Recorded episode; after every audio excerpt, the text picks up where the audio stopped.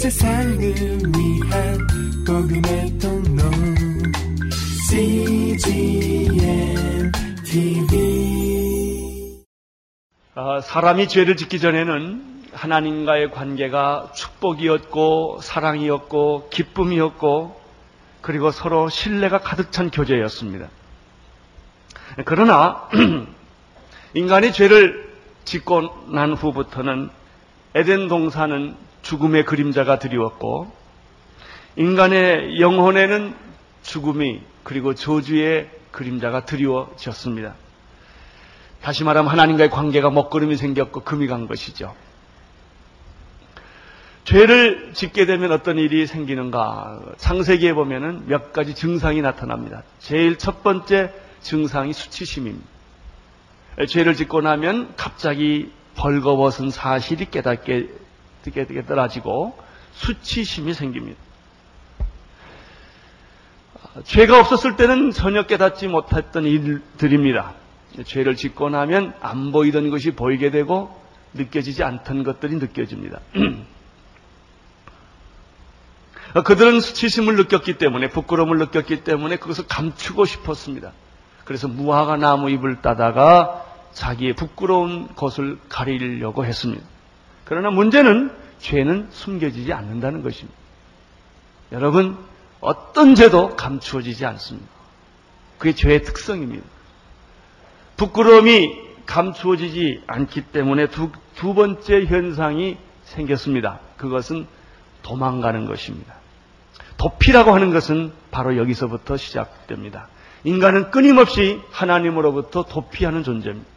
하나님의 얼굴을 피하고 그리고 자기의 모습을 숨기려고 하는 것입니다. 하나님이 불러도 대답하지 않습니다. 소리를 듣지 못해서 대답 안 하는 것이 아니라 대답 안 하기로 결정한 것입니다. 여러분, 사람이 하나님으로부터 도피할 수 있을까요? 도망간다고 될까요? 되지 않습니다. 당신이 하늘 끝까지 가도 하나님은 거기 계시고, 바다 끝까지 가도 하나님은 거기 계시고, 땅 끝까지 가도 하나님은 거기 계신다고 시편에서 말했죠. 인간의 세 번째 특징은 두려움입니다. 하나님의 얼굴을 피하고 자기의 존재를 하나님의 시선에서부터 피해서 숨어 버린다고 하는 것은 사람의 마음에 두려움과 공포가 가득 찼다고 하는 얘기입니다. 인간은 두려움으로 사는 존재입니다. 두렵고 외롭고 고독합니다. 그것은 누가 있어서가 아니라 인간이라는 것 자체가 하나님을 잃어버렸기 때문에 공포 속에 두려움 속에 살아가는 것입니다. 이것이 바로 인간의 실존입니다.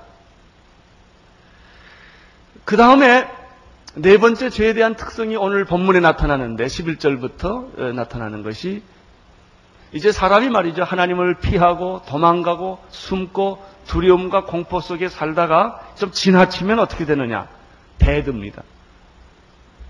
하나님께 대들기 시작하고 변명하기 시작하고 내가 책임이 없다라고 책임을 회피하기 시작하고 다른 사람한테 책, 책임을 전가시키는 현상이 나타납니다. 그것이 오늘 11절의 말씀입니다. 자, 11절을 보십시오. 11절 시작. 가라사대 누가 너의 버섯음을 내게 구하였느냐? 내가 너더러 먹지 말라 명한 그 나무 실과를 내가 먹었느냐? 하나님은 아담아 아담아 내가 어디 있느냐라고 질문했습니다. 아담은 그 음성을 들었지만 대답하지 않았습니다. 그리고 오히려 숨어버렸습니다. 그렇지만 하나님은 계속해서 아담을 찾아갑니다. 왜냐하면 벌 주기 위해서가 아니라 그를 구원하기 위해서 그렇습니다.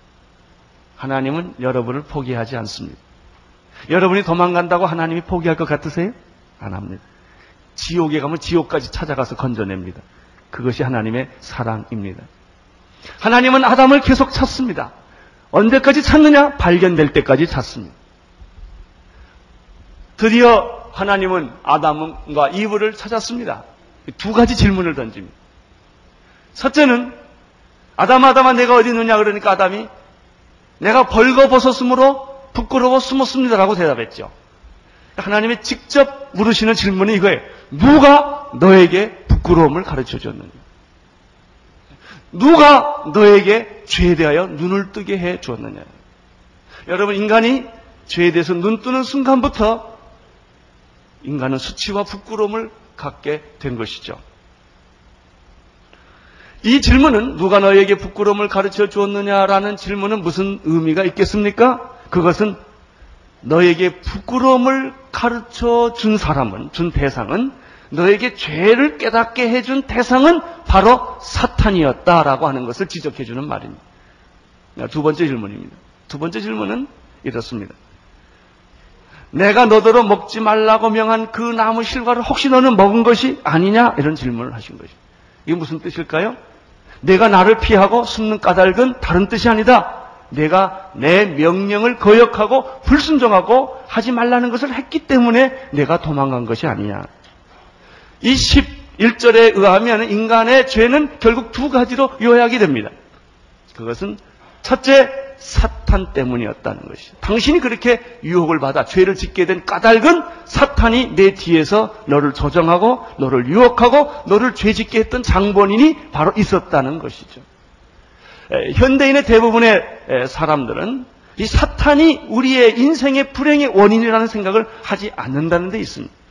내가 죄를 짓는 것은 하나의 심리학적인 현상으로 본능으로 이해하지 그것이 마귀가 사탄이 뒤에서 조정한 사건이었다는 것을 점처럼 이해하지 않으려고 인정하지 않으려는 영적 태도가 있습니다. 이것을 하나님이 지적한 것입니다.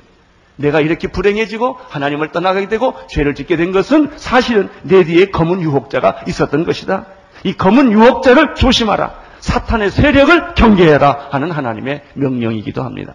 또 하나는 당신이 이렇게 실패하고 죄를 짓고 비참하게 된 것은 사실은 하나님의 말씀, 내 명령을 불순종했기 때문이다. 설교 듣기를 거부했고, 교회 나오기를 거부했고, 성경 공부하기를 거부했고, 기도하기를 거부했고, 여러 가지 이유와 핑계로 너는 내 음성을 듣기를 거부했고, 들었지만 안 들은 척 했기 때문에 너는 이런 벌거벗은 수치, 그리고 죄에 대한 눈뜸이 생긴 것이다.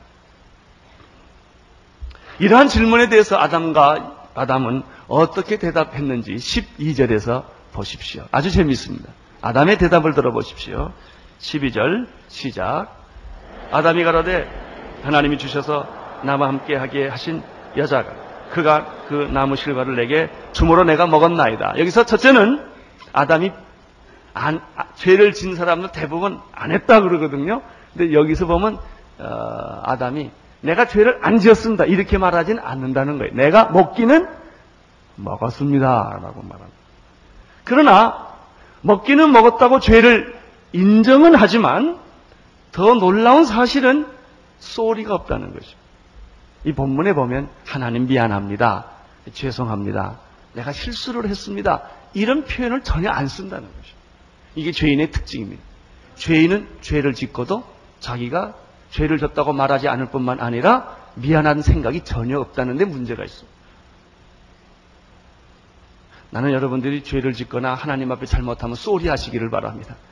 뭐 사람한테도 그래. 사람한테도 잘못하면 그 잘난 자존심 버리고 미안할 때는 미안하다고 말을 하셔야 됩니다.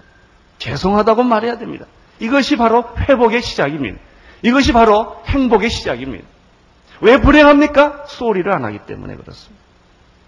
근데 요즘 현대인들은 또 그래요. 죄, 죄를 졌느냐 그러면 죄 졌다 어쩔래 이런다고요. 아로 죄를 짓고도 뻔뻔해요. 막 대들고 말이죠. 당연한 것처럼 뭐 나만 죄 졌냐? 다 죄 졌는데 이러고 어, 달라듭니다. 이 현대인의 죄는 회개가 없습니다. 미안한 감정이 없습니다. 너무나 뻔뻔합니다. 그럴 수밖에 없었다고 자꾸 변명을 하는 것입니다. 이것이 오늘 성경이 나타나는 창세기 나타난 죄의 네 번째 특징 변명과 책임 전가예요. 책임 추궁을 하면 자기가 책임지려고 하질 않아요. 다 다른 사람이 잘못했다는 거예요. 이것이 요즘 우리 세상에서 경험하는 것들이에요. 죄를 진 건 있는데 부도는 났는데 IMF는 왔는데 책임지는 사람이 하나도 없어. 다 다른 사람이 잘못했다는 거죠. 나는 시켜서 그랬다는 거예요. 나는 잘 몰랐다는 것이죠. 정말 그럴까요? 정말 몰랐을까요? 자, 이것이 오늘 우리 본문에서 나타난 말씀입니다. 12절에 아담의 대답에서 세 가지 실수가 있는 것을 발견하게 됩니다. 첫째는 아담도 선악과를 먹으면 안 된다는 것을 알았을까요? 몰랐을까요? 알았죠. 그런데 아담이 자기가 선악과를 먹긴 먹었는데 그것은 내가 먹으려고 그런 게 아니라 그 여자가 자기 부인을 그 여자가 그러면 그 위험한 겁니다. 그 여자가 줘서 먹었다는 거예요. 책임을 다 누가 뒤집어 쓰이는 겁니까? 부인한테. 세상에 제일 못난 남자는 부인한테 책임 다 뒤집어 쓰게 하는 거예요. 이 아담이 그랬어요. 자, 그러면 성경을 좀 우리가 좀 자세히 살펴봅시다. 아담이 몰랐냐 이거예요. 이브만 알고 아담은 몰랐냐 이거예요. 그렇지 않아요. 창세기 2장 15절을 보십시오.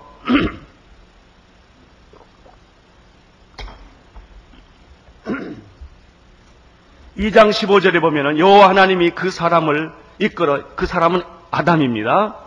에덴 동산의 도사 그것을 다스리며 지키게 하시고 여호와 하나님이 그 사람에게 명하여 가라사대 동산 각종 나무의 실과는 내가 이미려 먹되 선악을 알게 하는 나무의 실과는 먹지 말라. 내가 먹는 날에는 정령 죽으리라. 여러분 이 말씀할 때는 이부가 있었습니까? 없었습니까?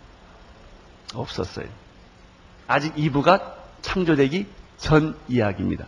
그러니까 선악과를 따먹지 말라는 명령은 누가 들었습니까? 아담이 들었죠. 자, 18절을 보십시오. 여호와 하나님이 가라사대 사람이 덕초하는 것이 좋지 못하니 내가 그를 위하여 돕는 배표를 지으리라 하시고 여호와 하나님이 흙으로 각종 들짐승과 이렇게 되어 있습니다. 그리고 나서 이불을 지었습니다. 자, 그러면 이브가 그 선악과를 따먹으면 안 된다는 말을 누구로부터 들었을까요? 아담으로부터 들었죠. 아담이 몰랐어요? 그 여자가 했어요? 죄의 특징이 이거예요. 자기가 음모를 꾸미고 자기가 주인공임에도 불구하고 자기는 아무 죄가 없다는 거예요. 어, 그런 사건 난 잘 모른다는 거예요. 누가 만들었어요? 아담이 했지. 그리고 모든 죄를 여자한테로 핑계를 돌리는 모습을 우리는 여기서 볼 수가 있습니다. 사랑하는 성도 여러분, 잘못은 누구든지 할 수 있습니다. 실수는 누구든지 할 수 있습니다. 잘못했을 때 잘못했다고 말하는 것이 정직한 것입니다. 미안하다고 말하는 것이 회복의 시작이라고 하는 것입니다. 두 번째 아담의 실수는 무엇이었을까요? 이 12절에서. 하나님께서는 여자를 만들어 주시면서 이렇게 말했습니다. 남자가 누구를 떠나? 그 부모를 떠나 남자는 부모를 떠나야 합니다. 남자는 그 부모를 떠나 여자와 연합하여 동, 연합하여 한 몸을 이룰지니라. 내가 요즘에 굉장히 기분 좋은 소리를 하나 들었어요. 최근에 어떤 분이 어떤 우리게 아, 아주 신실한 성도님 한 분이 저한테 왔어요. 목사님 설교 듣고 그, 그 다음 달로 내 아들 며느리를 내보냈습니다 그러더라고요. 예, 분가시켰대요. 그랬더니 아, 그 며느리가 아유 저희 시어머님 시어머님 모셔야 된다고 막 그러더래요. 그래, 그래서 아니야 그냥 성경대로 가라고. 그랬더니 그 며느리가 정말 가도 돼요? 아주 얼굴색이 달려져가지고. 그래서 행복이 시작됐다는 얘기를 듣고 얼마나 그 마음이 참, 아, 이 설교하는 보람 있구나, 네, 그런 생각이 들었어요. 자녀는 내보내십시오. 이게 성경적인 원리입니다. 부부는 한 몸입니다. 남자가 그 부모를 떠나 여자와 한 몸을 이룬다고 말했는데 아담은 그 생각을 잠깐 잊어버린 거예요. 지금 부인에게 여자에게 모든 책임을 전가시키는 걸 보면 부부가 하나라는 생각을 그는 하고 있지 않았다는 것이. 너는 너고 나는 나다. 사람들의 현대인의 가장 위기는 뭐냐면 너는 너고 나는 나다 이거예요. 너하고 나하고 무슨 상관이 있냐. 헤어지면 그뿐이지. 내 거는 내 거고 내 거는 내 거다 이거예요. 자꾸 구분을 하는 거예요. 여러분 남과 북이 왜 하나가 안 돼요? 우리가 하나라는 근본적인 생각이 없기 때문에 너는 너고 나는 나라는 거예요. 오늘 아담이 큰 실수는 뭐냐면 부부는 한 몸이라는 거예요.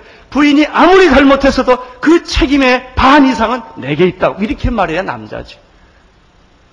사랑하는 남성 동지 여러분, 오늘부터 부인의 모든 책임은 남자가 지시기를 축원합니다. 이게 행복의 시작이에요. 그럴 때 여자는 행복을 만드는 것입니다. 세 번째입니다. 아담의 잘못된 생각은 무엇입니까? 그것은 여자가 아닙니다. 하나님에 대한 원망이 있었습니다. 이것이 문제입니다. 여자에게 모든 책임이 있다라고 말을 할 때 그 앞에 붙은 이 수식어가 참 중요합니다.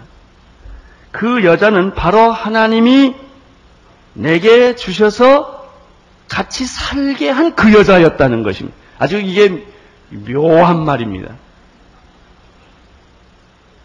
은근히 하나님에게 비난하고 원망하는 것입니다. 내가 언제 그 여자 달라고 그랬냐 이거예요. 내가 혼자 있으니까 하나님이 독주하는 게 안 돼가지고 불쌍해서 하나님이 만들어주지 않았냐 이거죠. 그 여자가 날 유혹했다는 거예요. 그 책임이 누구에 있다는 거예요? 하나님 당신에게 있다는 거예요. 이 얼마나 교활한, 무서운 변명입니다. 변명의 본질이 이렇습니다.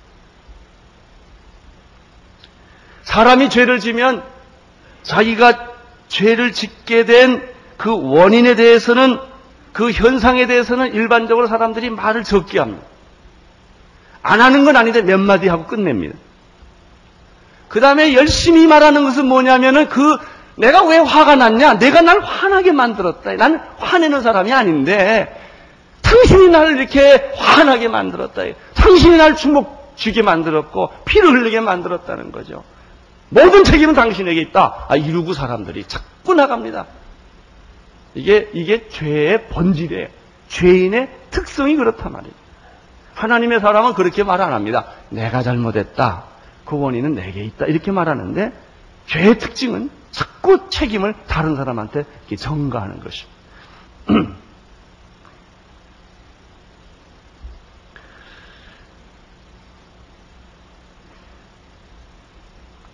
하나님이 나를 죄 짓도록 했냐? 또 이렇게 나와요. 자기가 죄 지어놓고, 왜 내가 죄 질 때 하나님이 안 막으셨습니까? 이런, 뭐 이런 얘기를 한다든지. 왜 하나님이 죄 같은 걸 만들었습니까? 능력이 없지 않습니까? 뭐 이렇게 한다든지. 또, 죄가 혹시 있다면 하나님 처음부터 나를 죄에 안 짓는 아주 완벽하게 안 짓게 만드시지.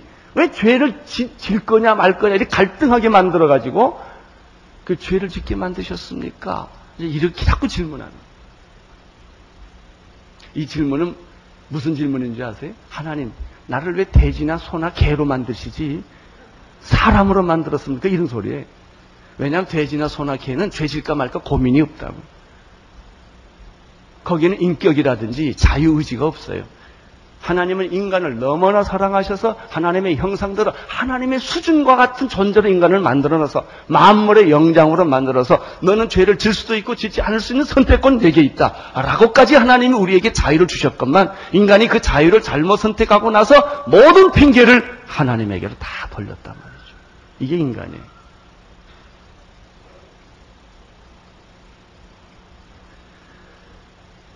사람들은 또 이런 말 합니다. 하나님은 병 주고 약 주신다. 뭐 이렇게 말하기도 합니다.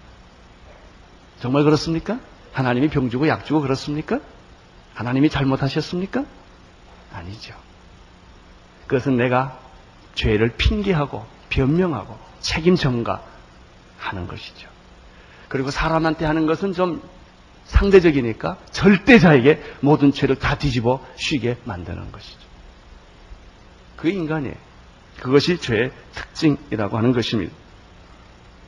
그런데 아담과 이브가 죄를 짓기 전에는 이런 말, 이런 사고방식, 이런 태도가 전혀 없었어요. 이건 상상도 못했어요. 언제부터 아담이 이렇게 갑자기 악해지고 나빠지고 나쁜 상상력을 하고 나쁜 사고방식을 갖게 되었는가? 죄가 들어왔기 때문에. 이게 이렇게 무서운 것입니다. 하나님은 아담에게만 이렇게 질문하지 아니하시고 이브에게 가서 또 질문을 하십니다. 13절입니다. 13절 시작.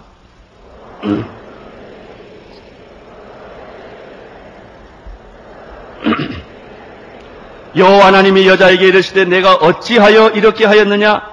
여자가 대답합니다. 가로되 I'm sorry 이러지 않았어요. 잘못했습니다 이러지 않았어요. 뭐라고 그랬죠? 뱀이 뱀이 나를 유혹함으로 내가 범죄하였나이다. 여자의 경우는 어떻습니까? 남자와 좀 다릅습니까? 똑같습니다. 여자와 남자가 똑같다는 것이 아니라 죄가 똑같다는 이야기입니다. 죄를 지으면 아이나 어른이나 남자나 여자나 다 똑같은 반응을 합니다. 변명합니다. 책임을 지려 하지 않고 책임을 전가하려고 합니다. 분노합니다. 다른 사람에게 핑계를 돌려댑니다. 사랑하는 성도 여러분, 나는 여러분들이 남에게 책임 전가하는 사람이 아니기를 바랍니다. 책임을 지는 사람이 되시기를 바랍니다. 나는 여러분들이 변명하는 사람이 아니기를 바랍니다. 미안하다고 자존심을 버리고 말하는 용기가 있게 되기를 바라는 것입니다. 아, 이브의 말은 이런 것입니다. 이브도 내가 잘못했다, 내가 실수했다, 하나님께 내가 미안하다 이런 말을 하지 아니하고 나는 잘못한 것이 전혀 없는데 뱀이 나를 유혹하고 나를 꿰물어 내가 죄를 지을 수밖에 없었다. 모든 핑계를 뱀에게 돌려대는 것입니다. 여러분 왜 성경에서 회개하라는 말을 자주 하는지 아세요? 바로 이것 때문에 그러는 거예요. 하나님께 잘못했으면 소리 하라는 거예요. 근데 참 이상해요. 아무리 잘못했어도요, 일단은 잘못한 걸 얼른 쏘리 하면 불쌍히 여기는 마음이 있어가지고 용서해주고 싶고 그냥 봐주고 싶은 마음이 인간이. 근데 아니다 그러면 끝까지 캐고 싶은 거예요, 이게. 이 인간이 그래. 여러분, 무슨 일이 생길 때마다 하나님 앞에 빨리 자존심을 버리고 잘못한 것은 잘못했다고 말하고 하나님께 주먹질한 것도 회개하시고 없다고 말한 것도 회개하시고 하나님 앞에 불경하고 우상 숭배한 거 다 회개하십시오. 돌아오십시오. 죄를 인정하고 애통하십시오. 원망하고 불평하고 섭섭하게 생각하지 말고 다른 사람한테 책임을 전가하지 마십시오. 다른 사람에게 죄를 뒤집어 쓰고 당신은 도망갈 생각을 하지 마십시오. 도망간다고 도망가지지가 않는다는 것입니다. 여러분 하나님 성경에서 그러면은 죄를 인정하고 회개하고 돌아오라 그러면은 그 죄의 대가를 너보고 다 치르라 그러는 거냐? 그게 아니에요. 세상에서는 죄 대가를 다 치루어야 하지만은 하나님 나라에서는 죄의 대가는 누가 치르겠다? 예수님이 치르겠다는 거예요. 그럼 하나님이 원하는 건 뭐냐면 우리는 죄의 대가를 치를 수도 없고 능력도 없어요. 내가 죄 지른 죄를 나는 보상할 능력이 없다고요. 인간의 인간에게는 죄를 보상할 능력이 전혀 없는 거예요. 그 보상할 능력이 빚을 갚을 수 없는 사람에게 빚 갚아라 이러지 않아요, 하나님. 하나님이 원하는 건 뭐냐면 인정하라는 겁니다. 인정하고 내가 정말 마음으로 쏘리 하라는 거예요. 하나님 나 정말 잘못했습니다. 나 어떻게 하면 좋습니다. 정말 잘못했습니다. 이렇게 여러분이 말하면 이게 회개예요. 그 대가는 누가 치루어준다? 내가 치루어준다. 용서는 누가 해준다? 내가 해준다. 할렐루야. 그게 얼마나 좋아요. 근데 이걸 안 한다고, 요걸, 요걸. 나는 오늘 여러분들이 다 여러분의 죄를 하나님 앞에 인정하고, 허물을 인정하고, 실수를 인정하고, 지극히 작은 죄라도 다 인정하고, 하나님 앞에 무릎 꿇고, 눈물을 흘리고, 나올 수 있게 되기를 바랍니다. 그때 우리 하나님은 가슴이 넓은 하나님은 손을 벌리시고 여러분이 어떤 죄를 졌다 할지라도 다 용서해 주시고 없는 것처럼 생각해 주시고 다 지워 주시고 기억도 아니 하실 줄로 믿습니다. 이것이 회복입니다.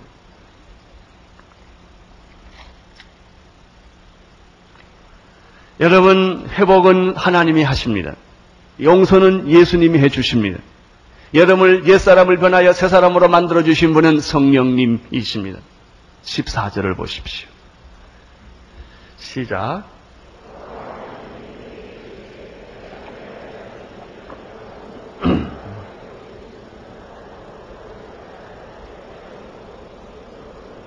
여호와 하나님이 뱀에게 이르시되 내가 이렇게 하였으니 내가 모든 육축과 들의 짐승보다 더욱 저주를 받아 배로 다니고 종신토록 흙을 먹을지니라. 아주 특이한 게 있어요, 14절.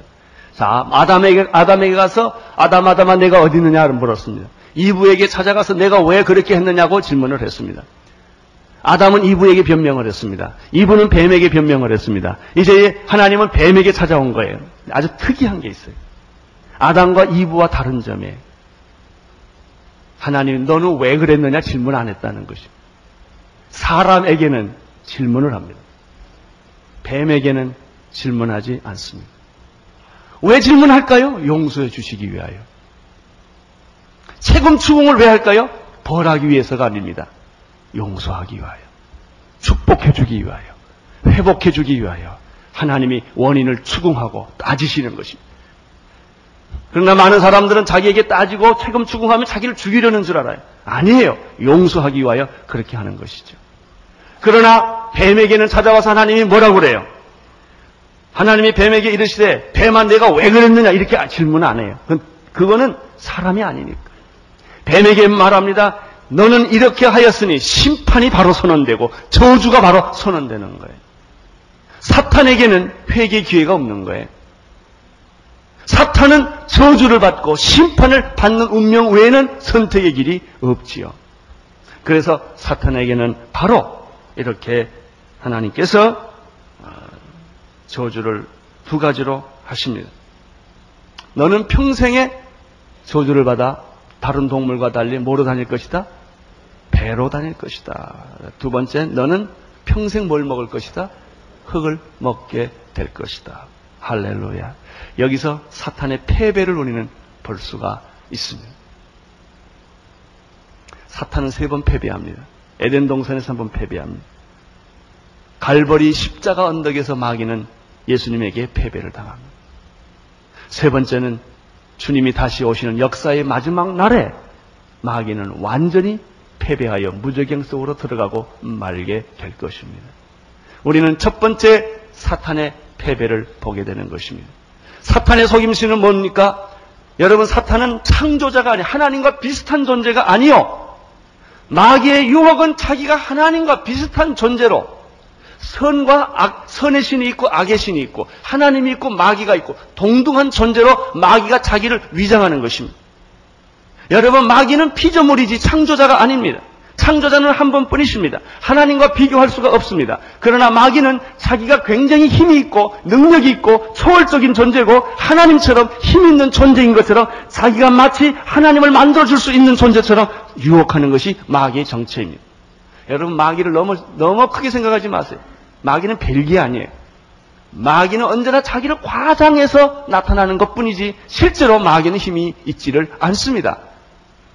마귀의 정체를 드러내게 하십시오. 그럼 마귀는 그 자리에서 힘을 잃어버리고 말 것입니다. 마귀는 여러분을 유혹하고 여러분을 죽이고 여러분을 성공도 시키고 여러분을 패배도 시킬 수 있는 그런 어, 아주 힘 있는 어떤 존재로 여러분에게 나타나서 여러분에게 두려움을 주는 것입니다. 걱정하지 마세요. 마귀는 아무것도 할 수 없고 당신 생명 하나 건들 수 없는 게 마귀요. 그는 피조물에 불과한 것이고 아주 사기꾼이에요. 사기꾼. 왜 그 청와대나 무슨 뭐 안기부 사칭액을 다뤄다니는 사람들 있잖아요. 굉장히 힘이 있고 뭐 자기가 말 한마디 하면 다 되는 것처럼 말하는 사람들 있잖아요. 꼭 똑같아. 아무 힘이 없어요. 나중에 체포 보면 정가 몇 범이야. 이게 딱 제표가 잡혀가야 돼요. 그런데 굉장히 힘이 있는 것처럼 과시를 하고 이 속성이 그런 거예요. 아무것도 아니에요. 마귀는 아무것도 아니에요. 하나님 앞에 뭐 여지없이 저주받고 심판을 여기서 받지 않습니까? 뱀, 뱀이 이 어, 배로 기어다닌다는 말은 어, 걸어 다닌다는 말과 비교하면 아주 쉬워요. 모든 동물들은 발로 다니고 날개로 나눠서 정정당당하게 떳떳하게 멋있게 다니는데 뱀은 날개도 없고 발도 없어서 몰래 다녀요. 이렇게 살살 음흉하게 아주 비겁하게 그렇게 된 거예요. 비겁한 사람이 되지 마십시오. 정정당당하게 하나님의 자녀처럼 떳떳하게 사는 여러분이 되시기를 축원합니다. 뱀은 그렇게 저주를 받았어요. 근데 참 이상해요. 누가 말해주지 않는데 뱀은 이렇게 징그럽잖아요. 그리고 뱀이 이렇게 정정당당히 오지 않고 몰래 와요. 갑자기 이렇게 봄와 있잖아, 이렇게. 이게 뱀이에요. 두 번째, 뱀이 뭘 먹고 살아야 돼요? 흙을 먹고 살아야 돼요. 창세기적으로 해석하면 사람이 뭘로 만들어? 흙으로 사람을 만드사 그 코에 생기를 넣어서 인간이 됐죠. 이 흙은 인간의 육체의 기능을 하는 것이고 생기는 하나님의 영의 기능을 하는 거예요. 마귀는 무엇을 다룰 수 있다? 여러분의 육체를 다룰 수 있다. 이 마귀가 제일 공격하는 현장은 여러분의 살, 육이에요. 육신의 정욕, 안목의 정욕, 이생의 자랑, 허탄한 생각 이런 것들을 다 마귀가 여러분의 육체를 컨트롤해서 병도 주기도 하고 말이죠. 여러분을 고통스럽기도 하게 하기 말이죠. 여러분에게 쾌락을 주기도 하고 말이죠. 이, 이 육체를 마귀가 죽을 때까지 우리를 다루는 거예요. 그렇게 함으로써 마귀는 접촉점을 인간과 갖게 된다는 것입니다. 여러분의 육신의 정욕을 끊으시기를 바랍니다.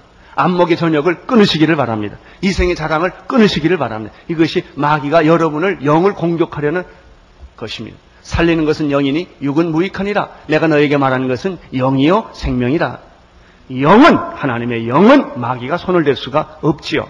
썩어질 이 육체는 마귀가 먹는다는 것입니다. 15절을 보십시오. 시작.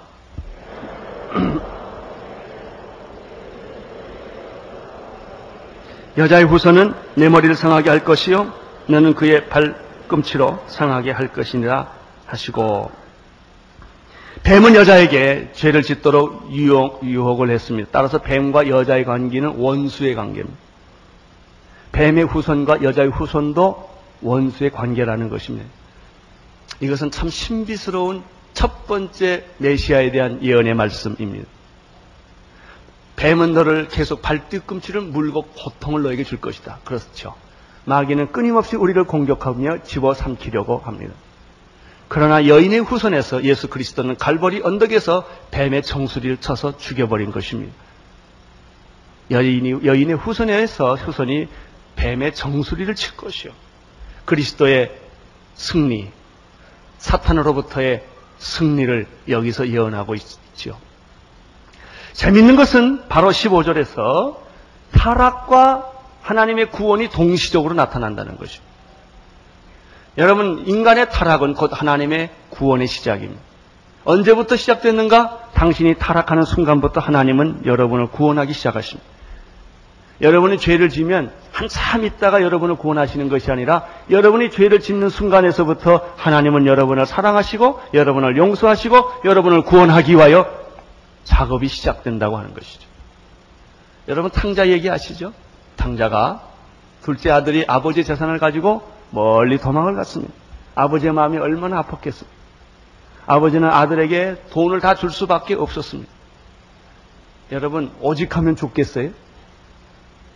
아들이 아버지의 자산을 가지고 다 떠나는 순간에 아버지가 분노를 가지고 있었을까요? 아니에요.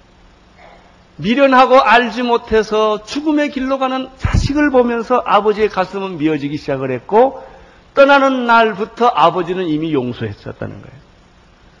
우리는 보통 누가 잘못하면 한참 화를 내고 신경질 내고 그냥 막 두드러 부시고 한참 하다가 이제 낑낑낑 대다가 나중에 가면 그래 안 됐지 그러고 받아들이잖아요.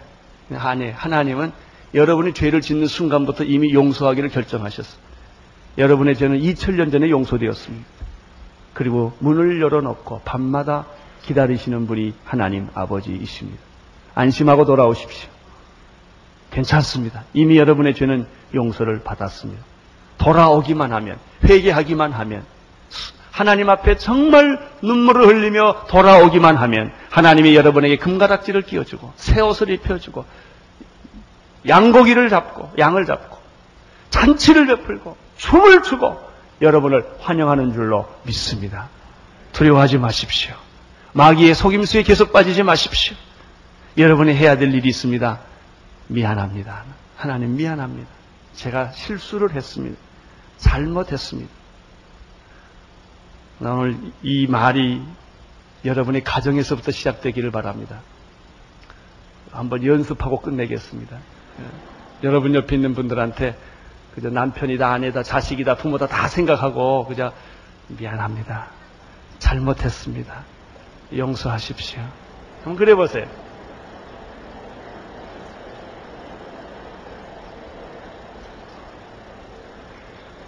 그저 혹시 부인이 옆에 있으면 여보 미안해.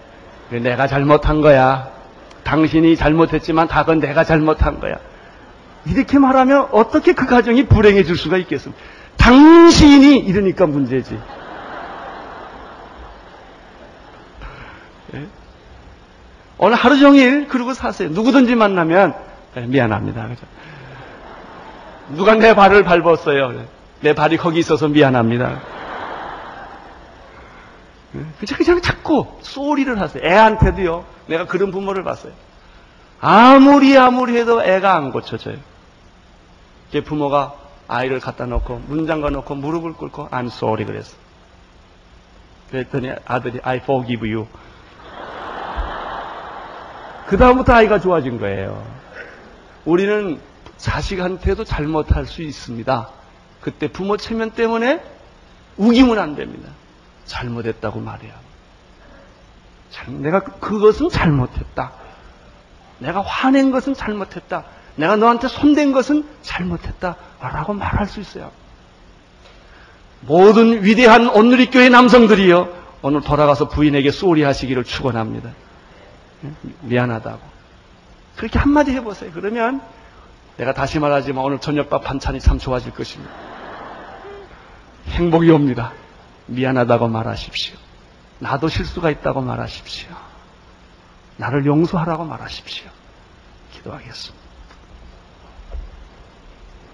하나님 아버지, 우리는 다 부족한 인간들이고 죄인입니다. 우리를 불쌍히 여겨 주시고, 우리의 허물을 감추어 주시고, 우리의 잘못을 감추어 주옵소서. 예수님 이름으로 기도드립니다. 복음의 통로 CGM TV